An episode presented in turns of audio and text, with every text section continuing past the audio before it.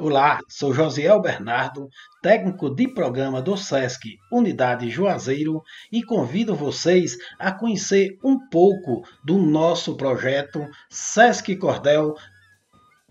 Vão me dando licença para que eu possa falar e nas vossas presenças eu possa me apresentar. Sou SESC Cordel Online, desliga o modo offline para poder conectar. Sesc Cordel Online tem, na internet o recital. Pelo Instagram ele vem com inclusão digital. Toda quarta e quinta-feira o cordel quebra a barreira na live transcendental. E agora, para completar, em formato podcast, para todos escutar, homem, menino e mulher, poder nos acompanhar. A cidade de Juazeiro do Norte é um grande centro produtor de cordel. Aqui o SESC Ceará, como grande incentivador desta arte, fomentou a narrativa através do projeto SESC Cordel. Um projeto de edição poética cujo objetivo principal é publicar a produção literária de cordelistas, para resgatar, fomentar e promover a literatura de cordel na região do Cariri e no Brasil. Sendo assim, o SESC realiza uma série de contos infantis em literatura de cordel, do autor Quinco Pellegrini, onde vamos conhecer um pouco da sua trajetória agora. Francisco de Assis Nogueira Rodrigues, Quinco Pellegrini, nasceu em Milagres, no Ceará, mas veio para o Juazeiro do Norte ainda criança autor do primeiro casamento de quadrilhas em forma de cordel do Brasil, em parceria com Nonato Fred. Kiko Pellegrini trabalha até hoje com literatura de cordel na escola, onde ensina versificação aos alunos nas suas aulas de arte e educação. E para o recital de hoje, eu convido Daiane Feitosa, bibliotecária do SESC Unidade Juazeiro.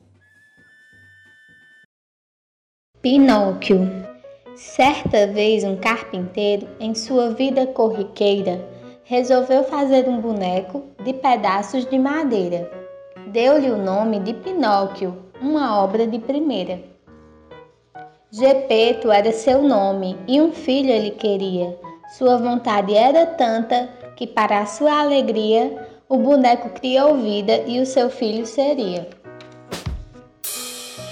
Gepeto matriculou numa escola de verdade, só que um dia o Pinóquio, na sua ingenuidade, fugiu no meio da aula, foi passear na cidade. Uns teatros de bonecos, Pinóquio foi visitar e o dono desse teatro começou a se interessar quis ficar com o Pinóquio, ele começou a chorar. O homem então sentiu dó do Pinóquio e o deixou. E embora do teatro, uma moeda pegou, entregou para o Pinóquio, que para casa voltou. Na volta para sua casa, dois ladrões lhe atacaram, tomaram suas moedas e quase lhe espancaram. Pinóquio seguiu tão triste os meninos lhe encontraram, dizendo que estavam indo para o país da alegria e disseram: Vem com a gente. Pinóquio não resistia. Vendo aquelas crianças, nada lhe impediria. Mas uma coisa estranha começou a acontecer. Pinóquio estava brincando e, sem nada entender, transformou-se em um burro. Não pôde nada fazer quando uma fada encantada em sua frente apareceu, dizendo que era castigo aquilo que aconteceu, pois o seu pai que o amava, ele o desobedeceu. E disse nesse momento: Ele está lhe procurando. Ele foi para o alto mar e perigo está passando.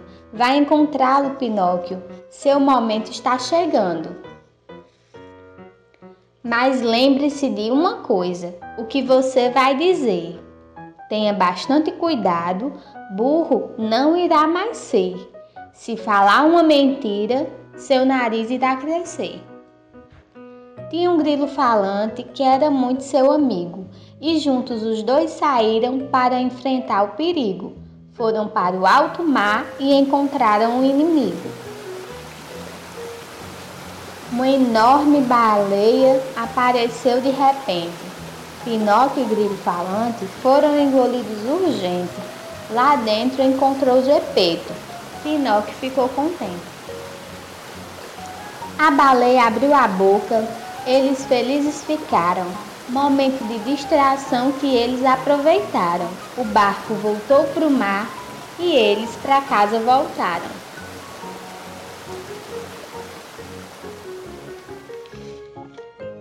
Como recompensa, a fada ao Pinóquio apareceu. Num menino de verdade, transformou-lhe e lhe deu o Gepeto como pai e feliz sempre viveu.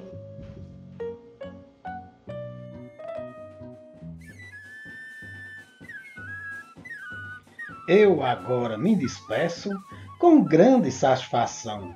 Contra esse mal perverso, o melhor é a prevenção. Em casa vamos ficar, no SESC Conectar, curtindo a programação.